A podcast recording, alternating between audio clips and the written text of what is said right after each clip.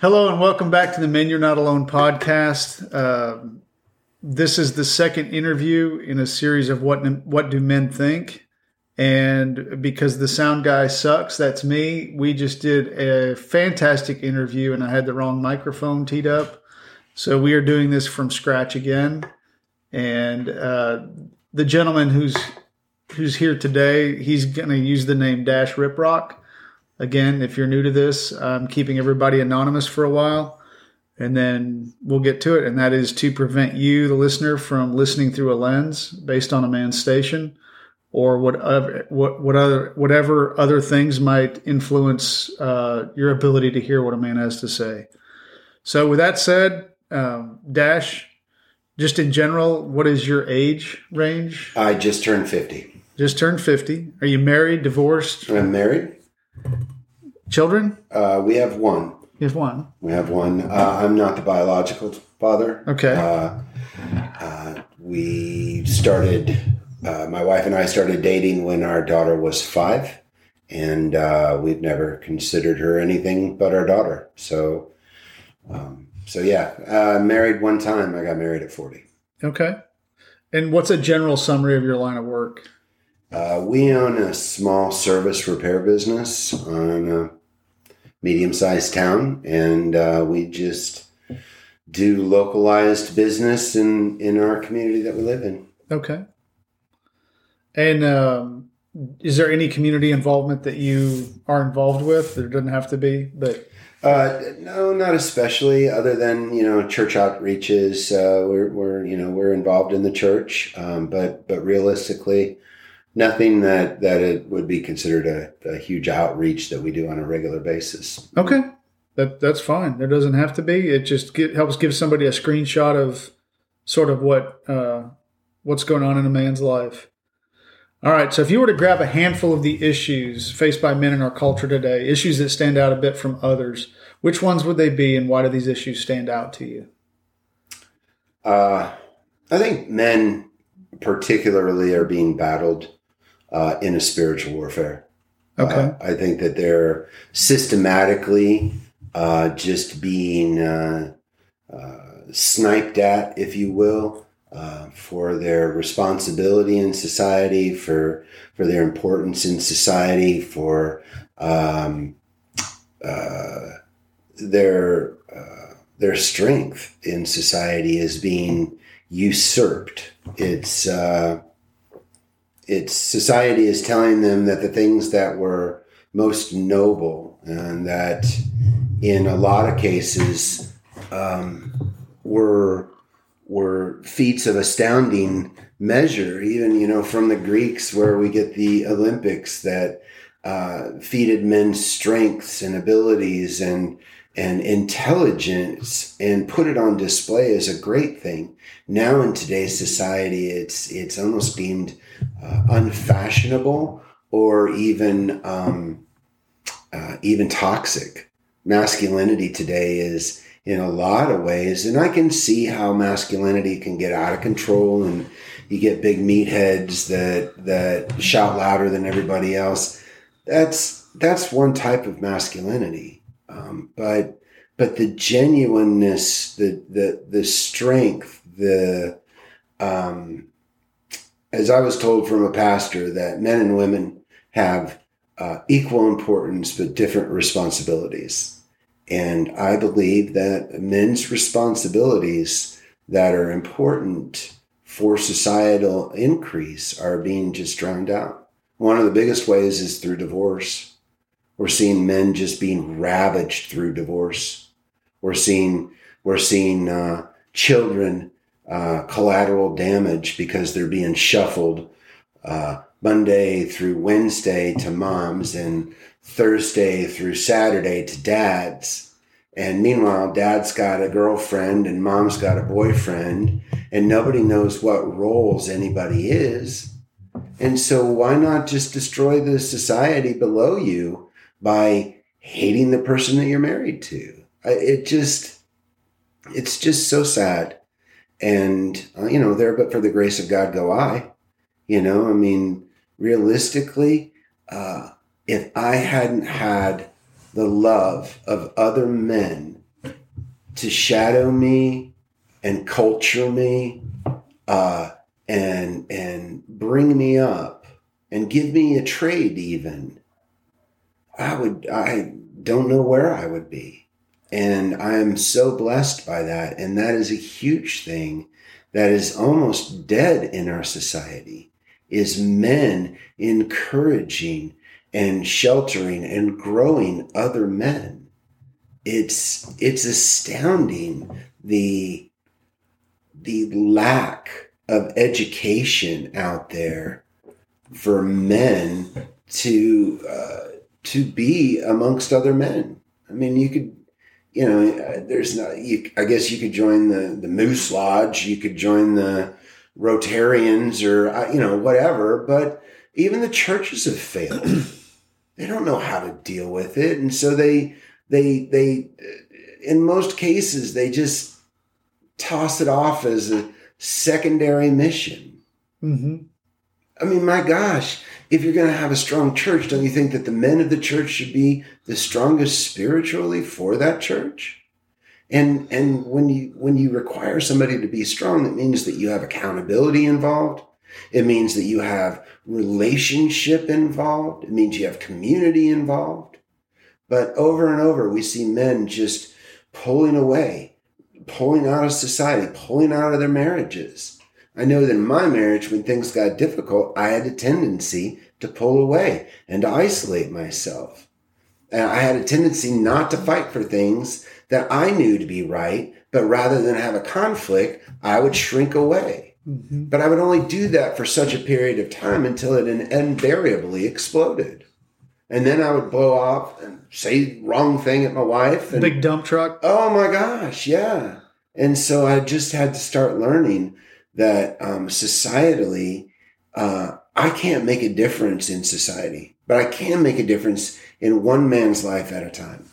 And so realizing that uh, if it's that extra five minutes to talk to a guy that's struggling, or if it's that extra 10 minutes to, to help a dude that's got a broke down tire, that's that that right there is what makes the difference. And men are not doing that anymore. They're just isolating themselves. That's I guess I see that's that's what I see a lot of. And I see I see society saying that men's roles are not important. I just I see that society is saying a man's role is so not important that a woman could do it. Mm-hmm. And I, that's not a slight but it is a reversal of roles that was never meant naturally to occur. Yeah.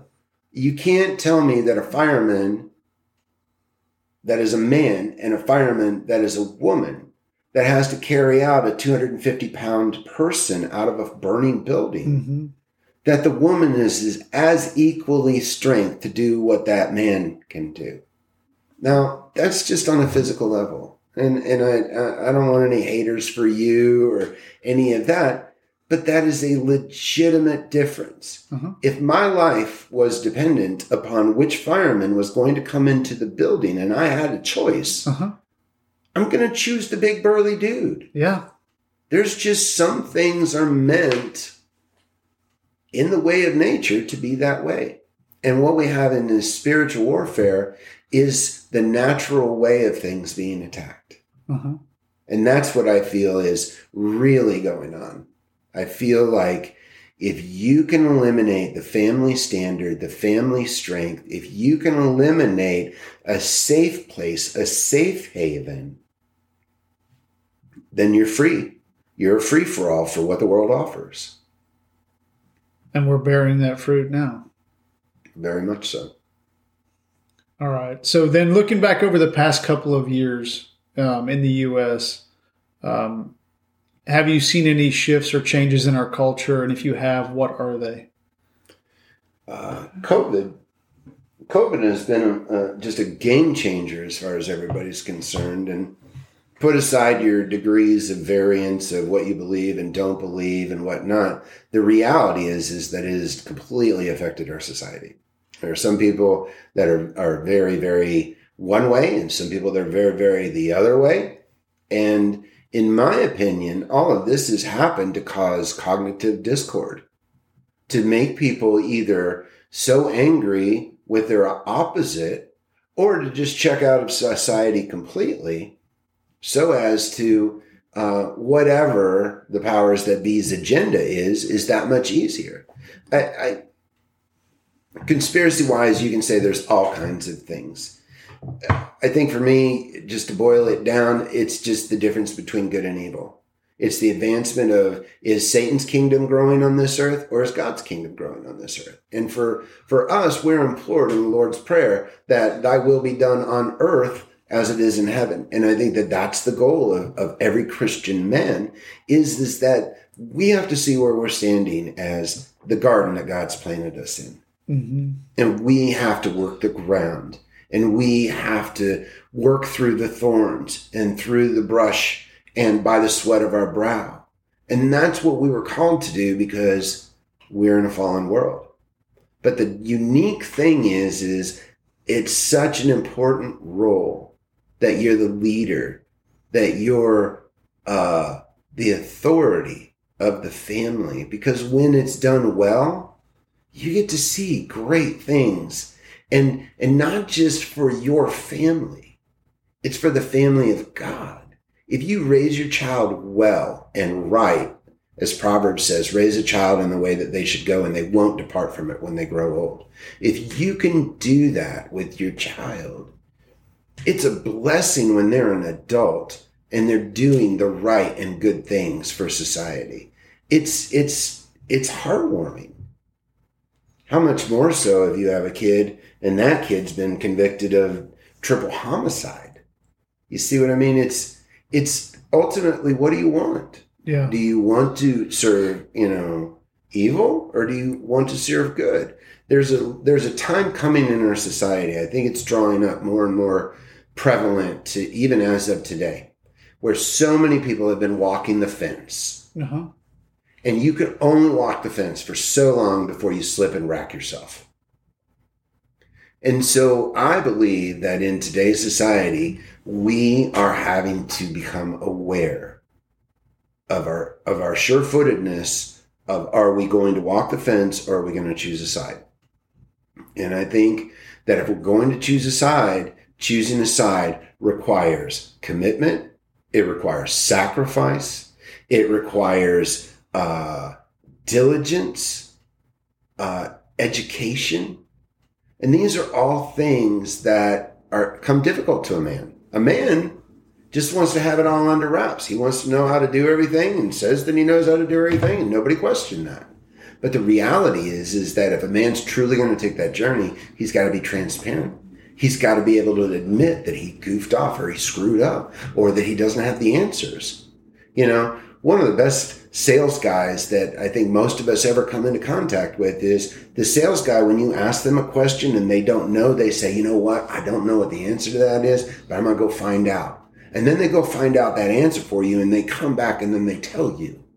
That is a lot better than a commission grubbing sales guy that's going to lie to you about your answer, but because it sounds plausible, hey, that's fine. Yeah. And so I've found that the reality is, is in, in our society with this age of disinformation where everything that comes, you can't get a straight story from one newsfeed. You have to cobble, cobble six different lines from four different news sources into one fragmented thought process that makes sense. And then, and only then, is it plausible. We, we just don't know what the truth is these days. And, you know, I, I would say that the churches, in my opinion, have let me down tremendously as far as their reaction to how the COVID scenario was, their reaction to shutting the churches down, their reaction to cowtailing to what the politicos of the today's environment. In every other time, whenever there's been a major issue, the church should always be in the forefront. They should always be the ones that are there to help. Now, whether they're actually doing the right thing or not, I guess that's the problem, isn't it? Is is that you know there don't just don't seem to be answers in today's society, and and God seems to be outdated to a lot of a lot of men, and um, Well, and you know a lot of what I see too, and I've seen it a lot. You drifted through the men's group just briefly, Mhm. um, and I it, if like today's motto in in men because I happen to have hundreds of them drifting through my job sites is someone else will get it, you know, and that seems to be. And it does, and I think that is culture wide, and it, it manifests in the churches, it manifests in businesses, it manifests in uh, community relationship building. Somebody else will get that. Right. You know, Congress will get that. Uh, we're waiting around for these straw men as if, you know, like, where's the courage? Like, get up. You know, if I had a buck for every time somebody comes to me and tries to hand me a baton, that, you know, you'll get this. No, I'm not going to get this. You're going to do this, whether it's putting a roof on a house or this guy that's fallen through the cracks that's uh, his life is a train wreck right now, and I don't know in 30 minutes is he going to put a bullet through his temple? No, I don't have. I can't go do that. So the reason I'm telling you about it is not because I got nothing else to do. It's because now it's time for you to step up, have some courage. It's not somebody else. It's you. And then when you reach out to that man, that man's now equipped to reach out to another man. But I do see this cyclical, not cyclical. It's uh that's a pandemic to me among men is somebody else will do this. And so we've deferred a whole lot of stuff in our churches to, oh, the pastor will get that. The the worship minister will get that. The youth director, I, I don't want to raise my kids. The youth director at the church will raise my kids. The school teachers will raise my kids. Somebody else will get that. And it's like this ethereal absent mindedness. Like, do like do we not think it out? You know, where does it go? The same thing you asked. Who do you want to serve? You just surrender your children, you just surrender your life, you surrender everything that you have to somebody else. And that's what it seems like we're sitting in right now. Is this is what you get when you defer some your, your life to somebody else. That's correct. You know, there's there's so many 400 pound people sitting in recliners right now Uh-huh. that that have brand new sneakers and workout attire and all of the, the the best cardio readers and all of that. And they have all of the equipment, but they're 400 pounds. Yeah. They haven't done a thing to get out of the chair. And I think that that's kind of where where we're at. Uh, we we have been bounced around and criticized and um, you know collaborated into these small individual groups that there's there's no longer uh, a, a, a help.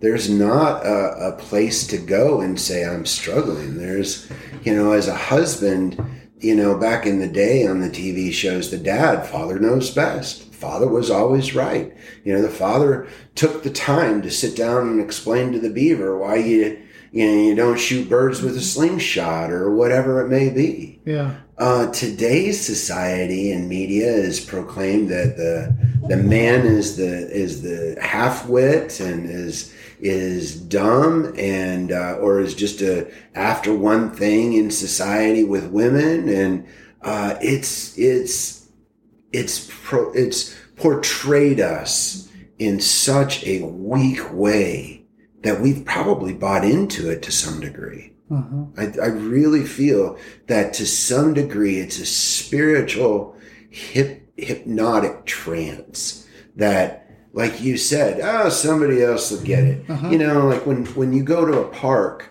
and you're on a trail you see a piece of trash on the trail you can either walk by it or you can pick it up and because you have that respect for the land and for the beauty and the majesty, and you don't want it marred, you just pick up that trash that somebody else didn't. Hmm I wish if men would do that with other younger men, our society would change exponentially. There's no mentoring of younger men whatsoever. You know, I, I, we, uh, my wife and I own a service business. Yeah. I went to college. I have a double major and I have three minors. I spent 12 years in the corporate world. And here I am running a service business. If you'd told me in college while I was struggling and sacrificing to get through that I was going to be in the service aspect, I would have throat punched you so hard. But see, I held on to a belief system of what was what was important. I held on to a belief system of what success was. I held on to a belief system of that stuff was going to fulfill who I was. And when I got into that, when I started working in the corporate world, when I got into management, when I was making shady deals because I needed the deal to be done, when I was willing to uh, blame somebody else and, and route them out in front of the staff when I knew it was my own fault, but it was, it was easy enough to blame somebody else that wasn't as up as I was. Mm-hmm. That all took its toll on me and it required me to escape. And I think that that's what reality is, is that men do. They escape. I escaped through drugs. I escaped through alcohol. I escaped through women. I escaped through the power in my job. I escaped through the money and the prestige and the cars that went with them. But I was so hollow and I was so empty uh, that there's this book out there. It's called The God Shaped Hole. And it talks about how we try to stuff all of this material into that hole, but only God can fill that. And so it's like this void, whether for me it was a ton of drugs or it was a ton of women or whatever it was, being the life of the party, being able to buy drinks at the bar for everybody. Sure. That it only gave me a, a, a, a moment. Yeah. It's nothing like the completeness that comes from God. And there's nothing in the world that offers that completeness, yet so many men struggle and lurch for the next thing that's going to give them completeness. Oh, is it the 4x4 quad with the dual wrap? Doop, dap, doop, doop, da. No, it's not. Oh, I just got this, you know, 454. It's a, whatever, dude. That's not going to bring you happiness. And I think society has lied so much. It's displaced men and then it's lied to them to the point that they've just retracted. That now it's just a, like you say, somebody will somebody will get it. Uh-huh. Gee, I hope that my ex-wife's boyfriend is a good dude because I hope he can instruct my son. Yeah. Good luck. Yeah. I'm gonna go to the bar. Go play with my toys. That's right. That's Yeah. right. You know, uh, well, there was that bumper sticker. I'm going to take my toys and go home. I think a lot of men have done that in society today, and and they're living in in houses that they can barely afford, putting clothes on on the backs of their kids that that don't appreciate it, suffering through nagging wives that feel that they've been disenfranchised because their husband's not doing everything that he can to make them happy. And what kind of hell is that to live in? Yeah.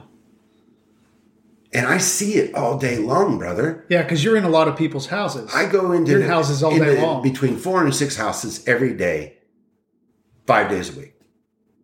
I see so many unique things that a lot of us just don't see. yeah. I can go into a house and I can tell if it's in good order or not just by the way that it's that that it when I walk in, the feel that I can feel. I, I have people explaining the problem to me, and the husband and the wife basically bickering and fighting over trying to explain what the problem uh-huh. is. That, my friend, should never happen. Yeah. Over something so petty. Oh my goodness. But I digress. You know, we are in a fallen and broken world. And, you know, I, I think that this sense of entitlement that's not just prevalent to men, that's the, the sense of entitlement is prevalent amongst our kids, our wives, ourselves, that we should be able to do whatever we want that the rules don't apply to us. They're great to have rules societally, but that I'm I'm of the aspect that I can bend them for me just a little. Yeah. Somebody else will get that rule. That's correct. Yeah. So I expect you to toe the line, but I'm going to tiptoe over it real quick. Yeah. And and and I think I, I I laugh. I heard that somebody say that our society has become a habitual line stepping society.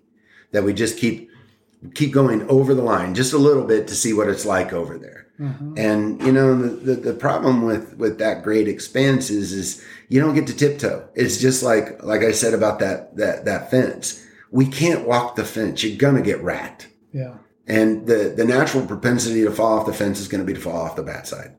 Mm-hmm. You know what I mean? So um, I, I I I really I have a great concern that our men are not leaders any longer. And I think that's what it really all boils down to. And when I say leader, I don't mean uh, a Genghis Khan style of authoritarianship. I'm talking about the loving, you know, Christ led by example in so many of the ways of which that he was using the same words in front of people, but he was leading that. And as a husband, as a father, um, we are called to lead in that same way. And when we fail to do that, we not only affect ourselves, but we affect generations of our of our kids, of, of our wives' influences. I know that I've embittered my wife when I was first, you know, married. There's still stuff that I've embittered her. She would be so angry. It would be like a walled fortress to try and get her back. And you know, sometimes I just wouldn't. Sometimes I just didn't care. And I would just pull away and say, if you're going to be angry, you be angry. I'll mm-hmm. go do my thing. That is the weakest thing that you can do as a man. The strongest thing you can do is go to your wife and say, look, I screwed up. I'm sorry. Here's how I messed up. And see what happens you don't have to say anything else after that. Yeah. Now, granted, you have to be in the wrong. And I think that's something that societally men are just saying, I'm sorry, just just to shut up. Yeah. Just to be done. And uh and I see it all day long. And I would say the other thing is is is uh, technology. Technology. When I go to a restaurant and I'm having dinner with my wife, and I see the entire family on their phones at a restaurant, I, I don't have much hope for them. Yeah. I really don't.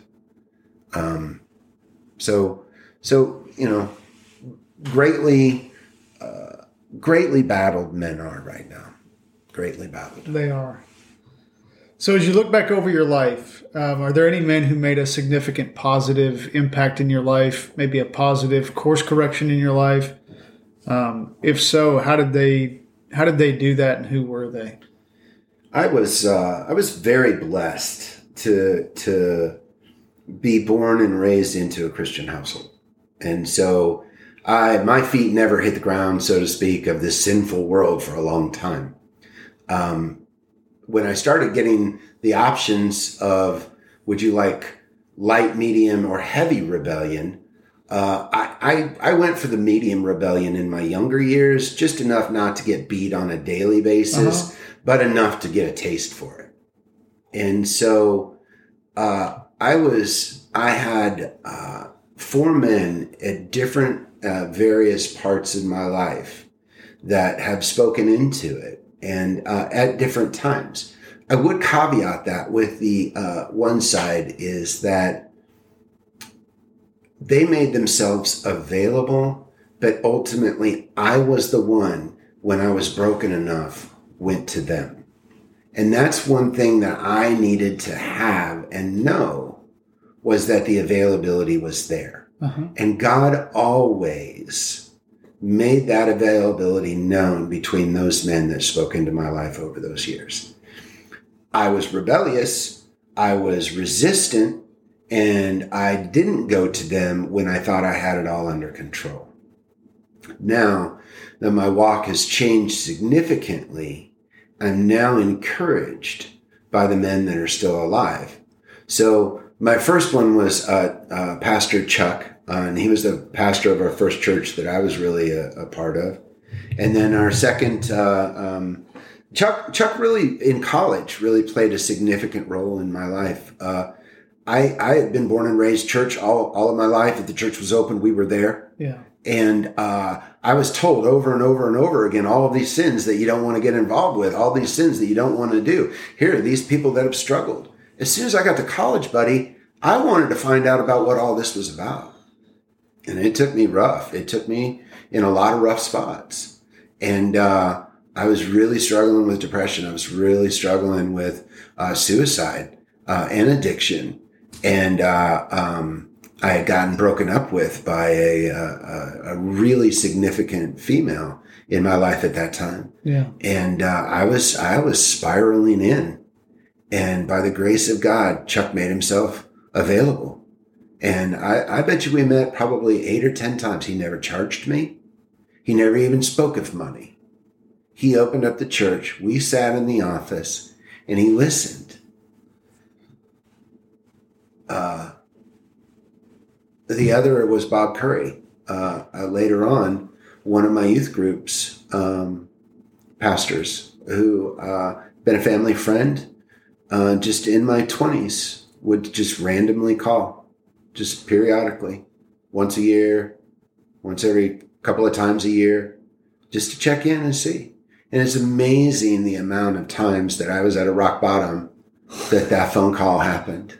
It was just uncanny, uncanny to have another man reach in and just say, Well, I just felt led to call you. And, you know, man, that sounds really tough. Would you like me to pray for you?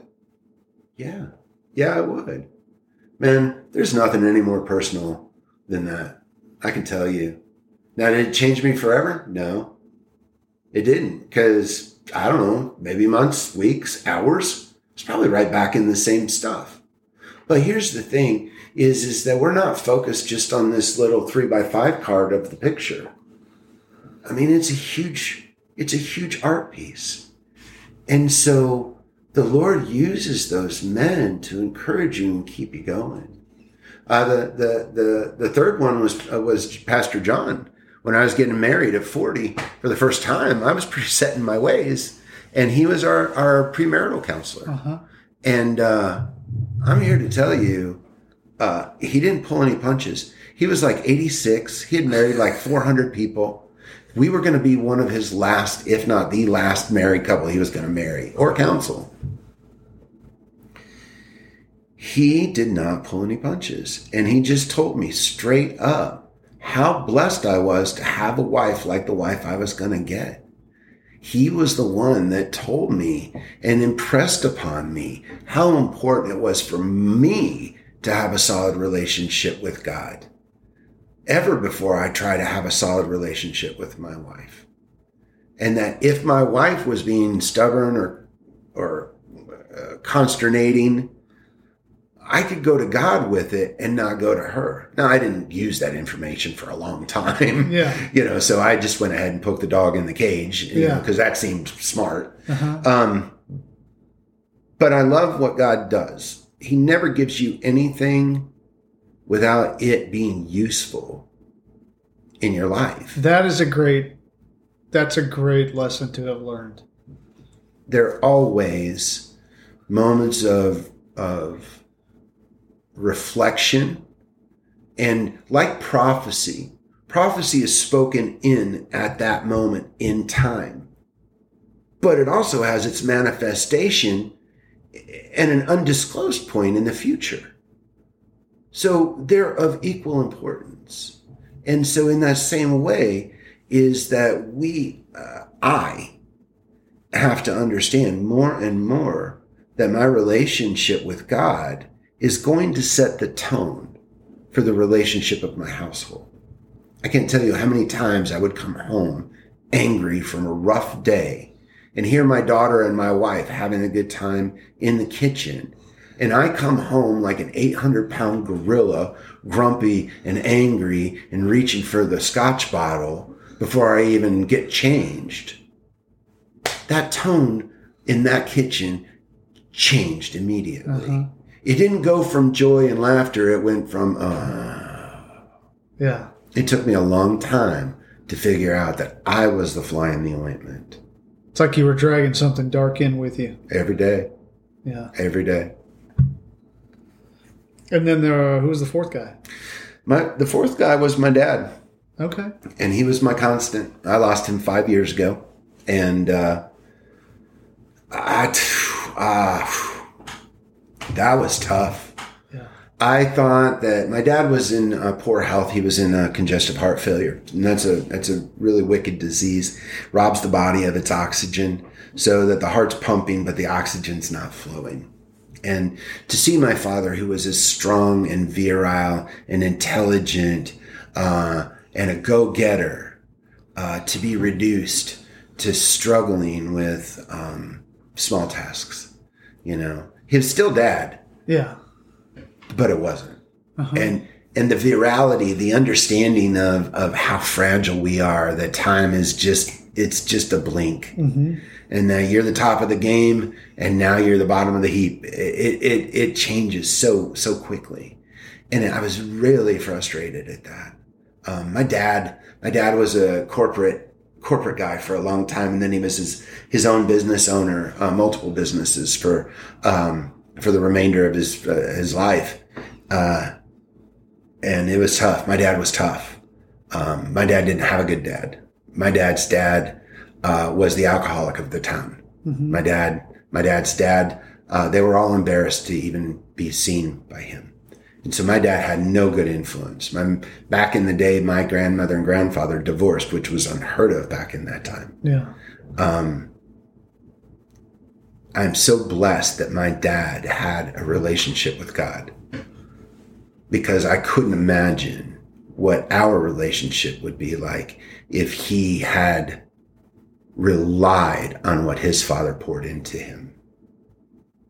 And I'm not saying that it was easy. My dad, I, I will tell you, uh, uh, I, I grew up, this is what my dad had me believing for most of my life. Son, you could screw up a ball bearing. I can't tell you how many times he told me that. And you know what?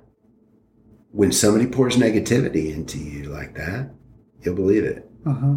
There were so many times that my dad, I could never hold the flashlight ever correctly for my dad. I saw a meme on the internet that said, You can't hurt my feelings. I used to hold a flashlight for my dad. Uh-huh. That's pretty true. My dad was really, really rough. Um, because when things weren't going well for him, he needed to lash out.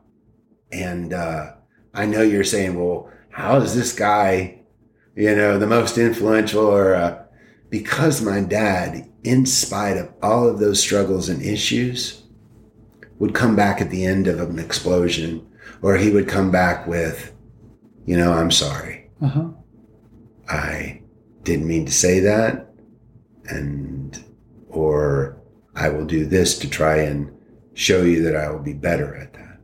He didn't, he didn't, it didn't come naturally to him. Uh-huh. He didn't just supernaturally, you know, hop up on top of a soapbox and say, I've got this mastered. There were real pains that he inflicted. There's still scars there. But the admiration and the love and the relationship that I've had after that far outweighs any of the pains that he ever inflicted, ever. And I can be in complete and utter um, brokenness, and to this day still want my dad uh-huh. to bounce questions off of. To, I would love to just hear him say, "Say my name," you know. Yeah. Hey, blank. You know. Yeah. Hey, Dash. How's yeah. it going? Yeah. Um, and I will tell you that that that uh, my rudder got snapped when he passed. Yeah, I was I I lost about three months of just mourning. I, I pretty much just drank scotch and just tried not to think about this massive loss that that I had just incurred. Uh, you know, uh, but I will tell you that God gives you vision and He gives you total recall when the word's been sown into you for the right moments at the right reasons. And my dad spent his entire life building up in me a right godly relationship by modeling it. Again, he didn't do it perfectly, but the times that he screwed up, he made right. And then the rest of the time, you were catching them doing the right things, being loving to my mom, being an excellent employer to the employees and making sure that they were cared for, taking care of us as siblings, taking care of my mom's retirement, all before he passed. And those are marks of something that you want to take care of, something that you cherish and something you love, not something that you just toss willy nilly and say, well, I hope it works out for you. Somebody else will get that. That's right. All right. So looking back over your life, was there ever a time when you let yourself become isolated? Uh, it sounds like there was, and like what caused you to be to fall into isolation, and how did you get back out of it? Uh, there, unfortunately, there have been multiple times of isolation for me. Uh, I was geared. I feel like I was geared differently, anyways. I am. I'm. I am. Uh, I guess I. You could say that I am a um, uh, social despondent. I love the idea of being social only on until it's too much for me, and then I just don't want any part of it anymore. Take my cookies and go home. Uh-huh. Um, uh, but I would say that that rebellion, just straight out rebellion, as that and and I guess it would be rebellion has been has been the thing that's driven me uh, uh, to do the dumbest, the most self deprivating, the most self effacing things that you could do. I was I was preparing for this, uh, just kind of reading some of the questions, and I was speaking with my wife, and I said, you know, I had a vision of one of the stupidest things that I remember doing. Back in this little town where I grew up was a lake town, and we had this big trestle, a big bridge trestle yeah. over the water. And so there was about 12 or so of our friends that were on the beach area having a fire. And I decided drunk that it would just be great to go hand over hand on the trestle out to the middle of it, about 35 feet over the water. Most of the guys in the crowd didn't care. But one girl did say, she's like, You're going to kill yourself. You better come back. And I'm like, Well, I guess since she paid attention, I went back. But here's the deal how stupid. I was drunk. I was going hand over hand in the dark. All it would have taken is something sharp, would have taken a rat to run across my fingers, would have taken a handful of rust, and I would have been done. And so if I was willing to do that just for a casual, you know, you're going to kill yourself from a pretty girl that I was attracted to. How much grace did the Lord spend on me to keep me on this mortal coil, if you will? Yeah. And how many other men out there are in that same spot? Yeah. And if they would just recollect that God, the God of the universe, has been holding his hands outright to these men, to me, all of these years to just accept it. You know, that verse that says that my burden is light and my yoke is easy. We all think that these rules that God has is, is they're just going to astound, they're going to kill me. I'm just going to wither away. No, this world is what's killing you. This world is what's making us wither away because we don't have an absolute truth. Uh, it, it's all shifting sand the one verse that holds in my heart, I can't tell you, Justin, how many, how many heartbreaks I went through, through, through just sinful acts. But there was a verse on my road to, to God, and it was, He pulled me out of the mud and the mire, and He set my feet on solid ground, and He gave me a new place to stand the preface of that verse that I didn't say was, I cried out to the Lord. We have to cry out to the Lord. I wasn't willing to do that in my pride. I wasn't willing to do that in my heyday of sin. And sin has wonderful expectations and, and, and experiences for the moment. There's always a season with sin. And I never thought that I would have to pay on any of those seasons. And guess what? I had to pay on every single one of those seasons. And so having men like Bob or like Chuck or like my dad, that when I was backed up against the wall and I was an utter failure in my own eyes and even societally, those men still breathed the word of God into me. Uh-huh. And I, I, I think that that's what each man's call is to do. Each man is to find another man and live life with that man and not drag them across the biblical finish line, but to live with them and to live a godly life so as to inspire others that are wanting to live a godly life. And then when they try, you get to be part of that experience. You get to say, yeah, I remember when I was addicted to cocaine. Or yeah, I remember when I was wanting to have an adulterous affair on my wife. Uh-huh. And you know what helped me? Blank. Uh-huh. I just don't think that men are willing to be that transparent anymore. If they are, it's going to take a movement from God.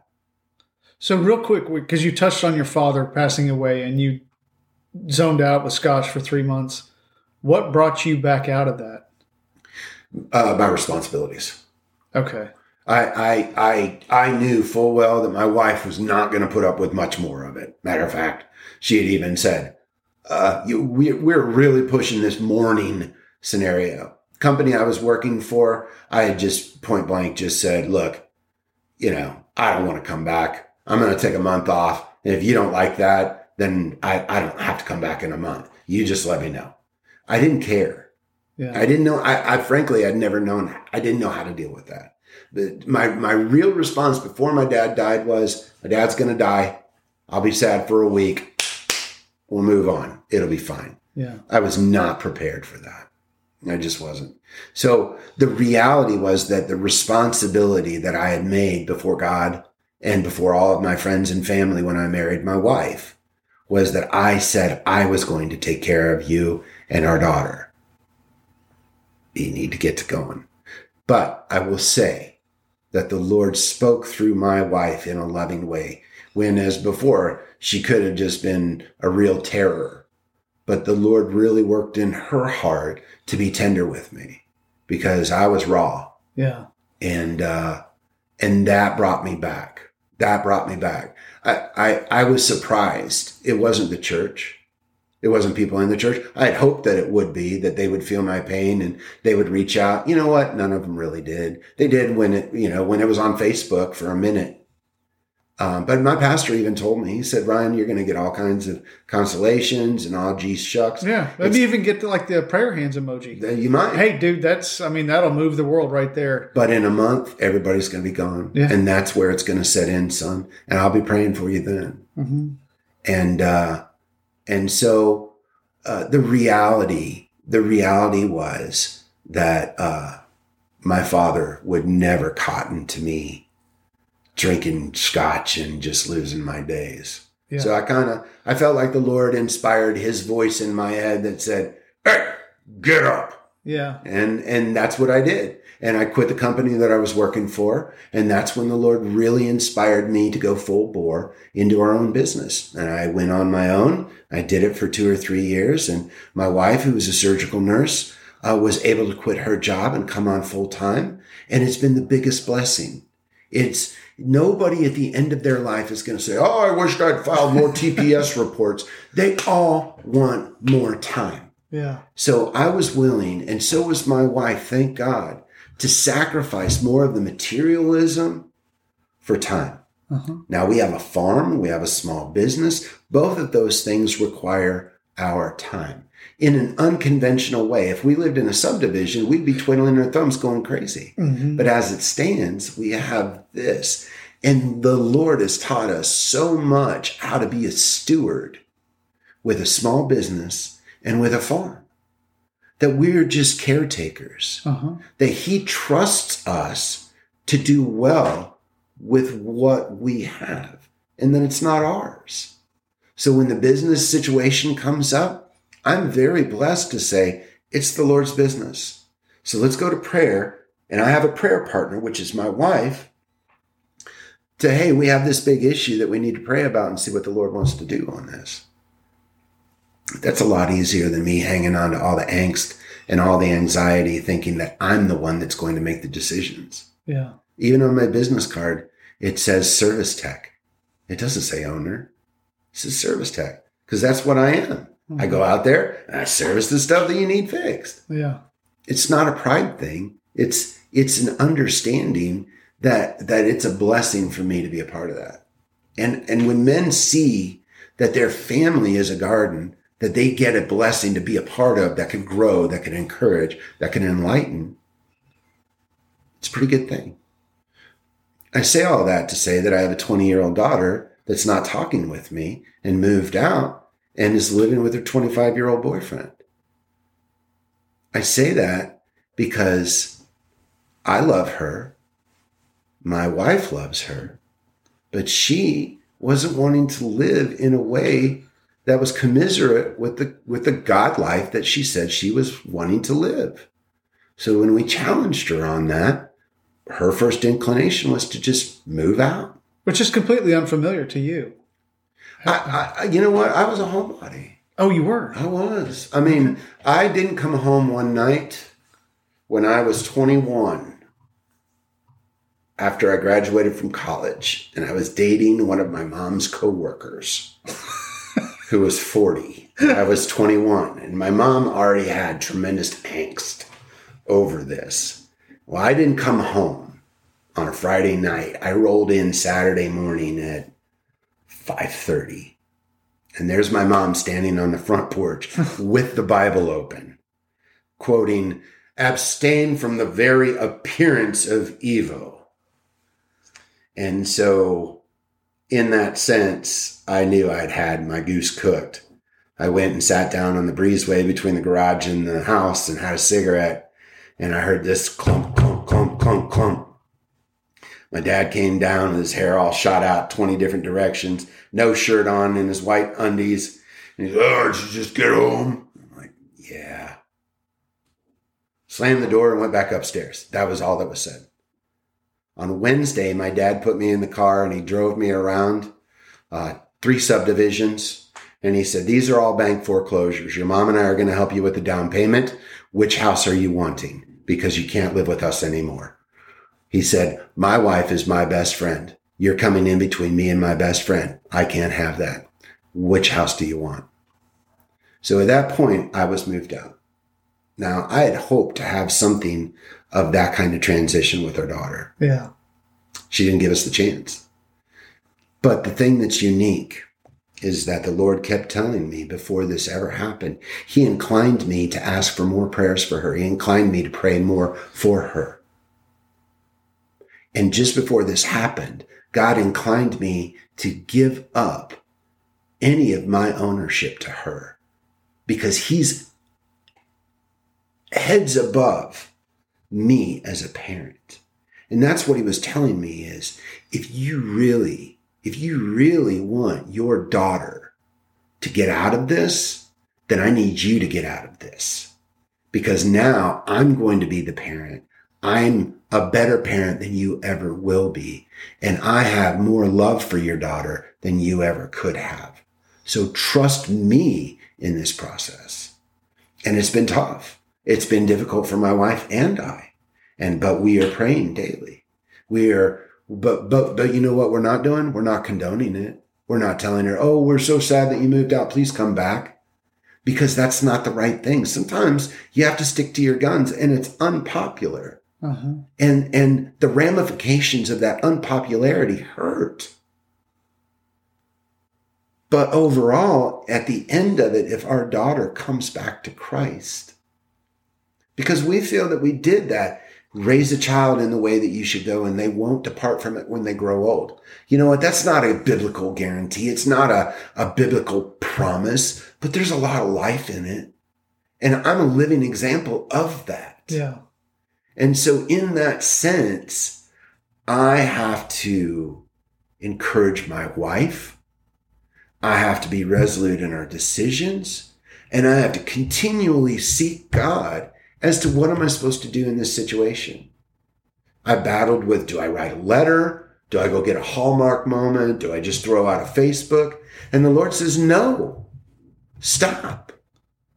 She has to be out there to realize that in here was a safe place.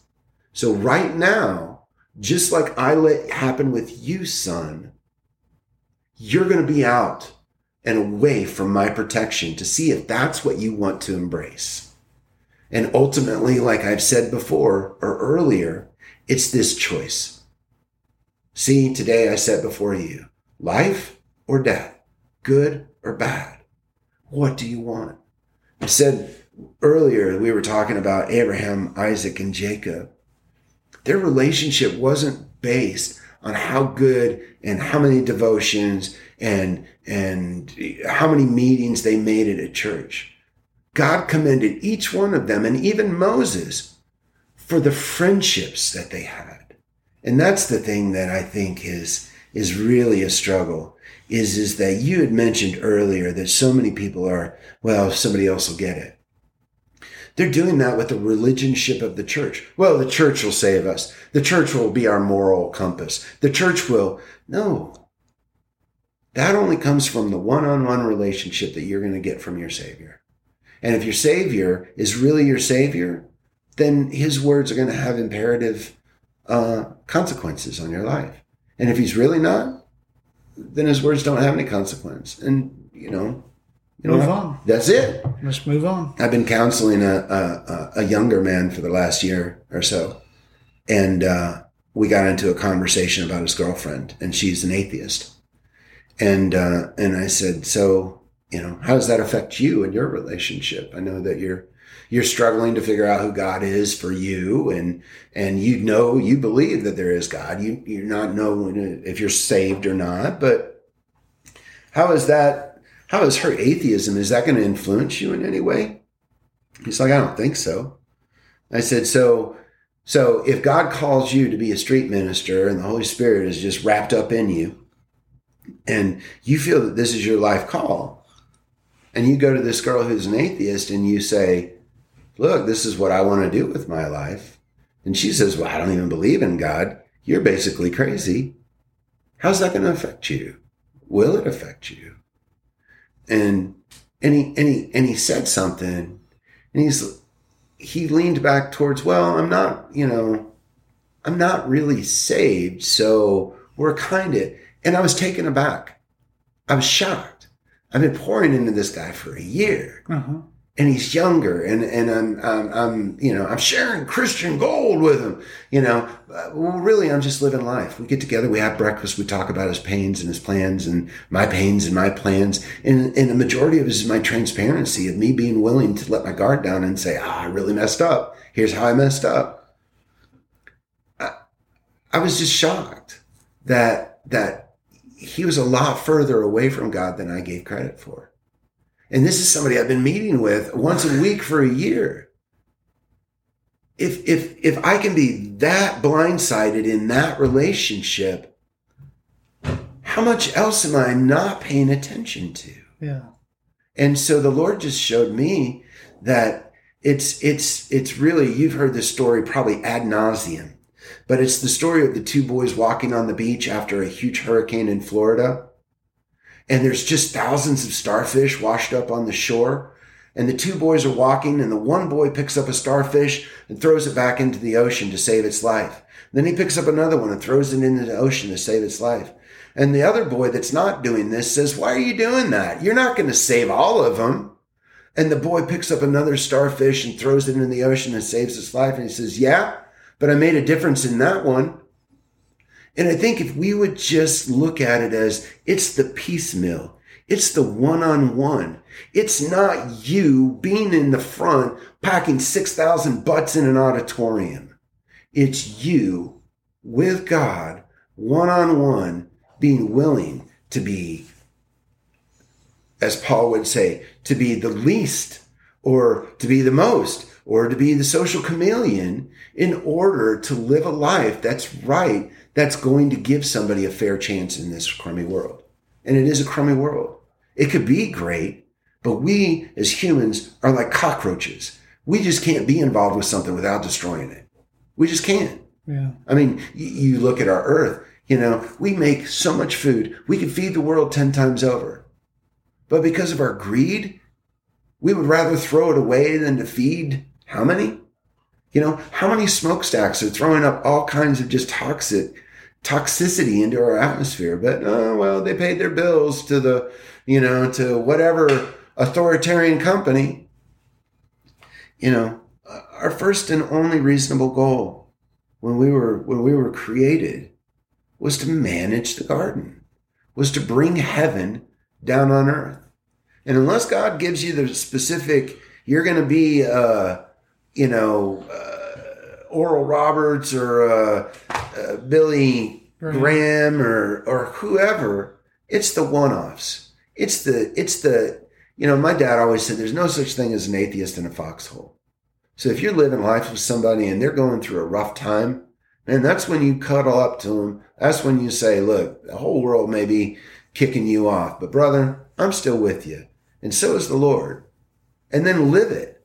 I mean, really live it.